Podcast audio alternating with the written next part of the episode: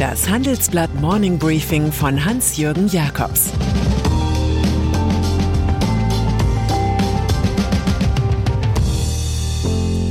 Guten Morgen allerseits. Heute ist Montag, der 13. Juni, und das sind unsere Themen. Glück im Oligopol. Einer zahlt, einer kassiert. Dollar bedroht amerikanische Konzerne. Der laute Beginn des leisen Forschers Shahin. Nach einer kurzen Unterbrechung geht es gleich weiter. Bleiben Sie dran. ChatGPT und andere Technologien verändern unsere Arbeitswelt rasant.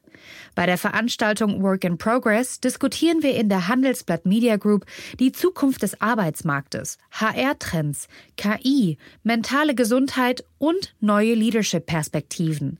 Sei am 13. und 14. Juni in Düsseldorf oder virtuell dabei und melde dich jetzt an unter work-progress.de. Fahrverbot. Im November 2023 steht in Deutschland ein besonderes Jubiläum an, 50 Jahre Fahrverbot.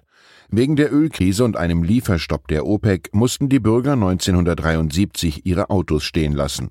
An vier autofreien Sonntagen bewegte man sich mit Fahrrad, Rollschuhen oder Catcar tiefenentspannt über die Autobahn. Wenn es nach SPD-Chefin Saskia Esken geht, könnte sich das Trimmlichtprogramm wegen der hohen Benzinpreise und der Nullnummer Tankrabatt bald wiederholen. Esken drohte im Tagesspiegel, das Energiesicherungsgesetz aus dem Jahre 1975 erlaube es der Regierung, befristete Maßnahmen anzuordnen wie Sonntagsfahrverbote. Die SPD sagt, der Staat müsse im Zweifelsfall eingreifen, wenn Versorgungsleistungen und Preisgestaltung nicht stimmten. Und schon setzt die Schlacht um die Deutungshoheit und die beste Rezeptur ein. Der grüne Wirtschaftsminister Robert Habeck droht mit schärferen Kartellgesetzen und einer Zerschlagung. Die fünf internationalen Multis Shell, BP, Exxon, Conoco und Total dürften das eher beiläufig registrieren. Das Kartellamt hatte schon 2012 ein wettbewerbsloses Oligopol geortet, das ein sehr einfaches Marktprinzip hat, einer zahlt, einer kassiert. US-Dollar. Ein starker Dollar mag gut sein fürs amerikanische Selbstverständnis und für eine Preisdämpfung, da importierte Waren weniger kosten. Für US-Konzerne mit großem Auslandsgeschäft sind die Kraftmeiereien des Greenback allerdings misslich. Denn was sie in Euro oder Pfund oder Schekel verdienen, ist nach der Umrechnung in Dollar weniger wert. Es gibt erste Schätzungen, dass dieser Rate Impact rund 40 Milliarden Dollar der Gewinne amerikanischer Unternehmen rauben wird. Diese Kursstärke ist eine Schwäche. Das Unternehmen Microsoft hat nun als erster prominenter Konzern eine Gewinnwarnung herausgegeben, die den überstarken Dollar als Begründung hat. Man strich 40 Millionen Dollar bei den Gewinnen. So wird aus einer Leitwährung eine Leitwährung.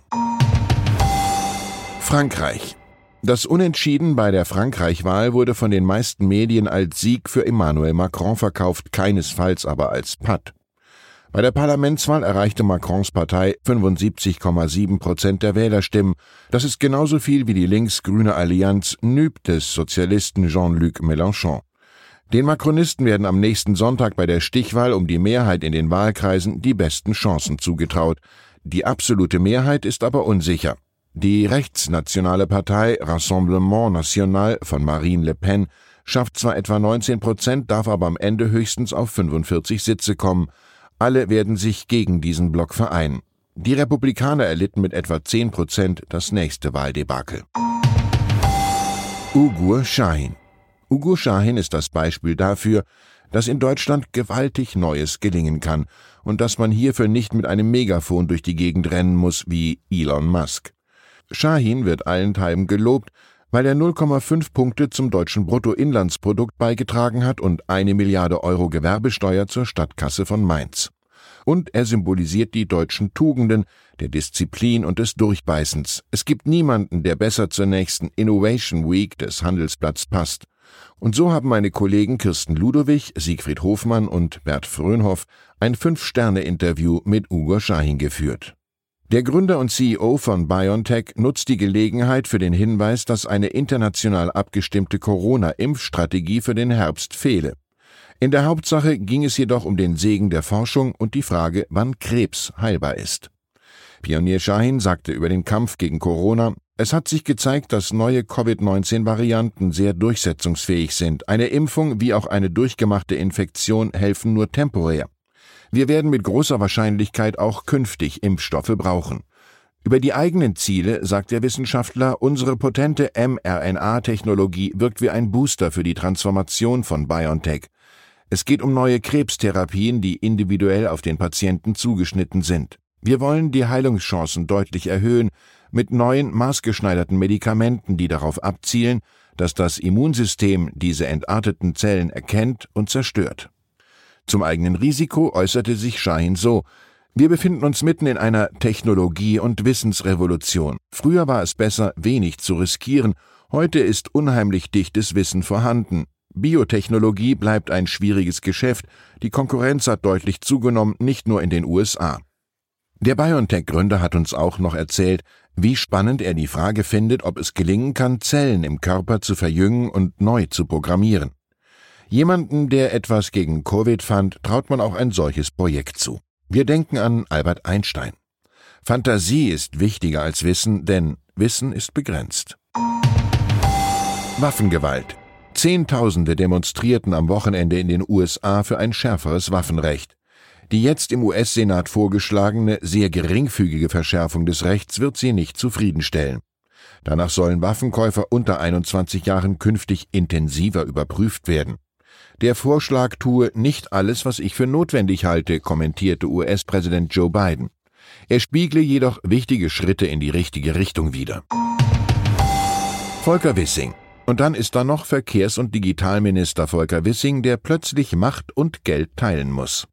Das beweist ein Strategiepapier aus dem Bundeskanzleramt. Dort steht klipp und klar, eine ressortübergreifende Zusammenarbeit mit den Ministerien für Wirtschaft, Innen und Finanzen sei unabdingbar und Kanzleramtschef Wolfgang Schmidt werde die übergreifende strategische Steuerung der Digitalisierung in der Bundesverwaltung verantworten. Konkret heißt das, dass Wissing sein für 2023 eingeplantes Digitalbudget mit den drei anderen Ressorts teilen muss. Wir lernen mit Winston Churchill. Ein kluger Mann macht nicht alle Fehler selbst, er gibt auch anderen eine Chance. Ich wünsche Ihnen einen chancenreichen Start in die Woche. Es grüßt Sie herzlich Ihr Hans-Jürgen Jakobs. Zur aktuellen Lage in der Ukraine. EU-Kommissionspräsidentin Ursula von der Leyen hat einen Bericht zum EU-Beitritt der Ukraine für das Ende der Woche in Aussicht gestellt. Eine positive Antwort sei bedeutend für die Ukraine und für die EU selbst, sagte der ukrainische Präsident Zelensky. Der Bundeslandwirtschaftsminister Cem Özdemir hat der Ukraine Hilfen versprochen, um ihre Landwirtschaft und Getreideexporte aufrechtzuerhalten. Deutschland solle eine Art Außenstelle für die Ukraine sein, sagte Özdemir in Kiew. Weitere Nachrichten finden Sie fortlaufend auf handelsblatt.com/Ukraine.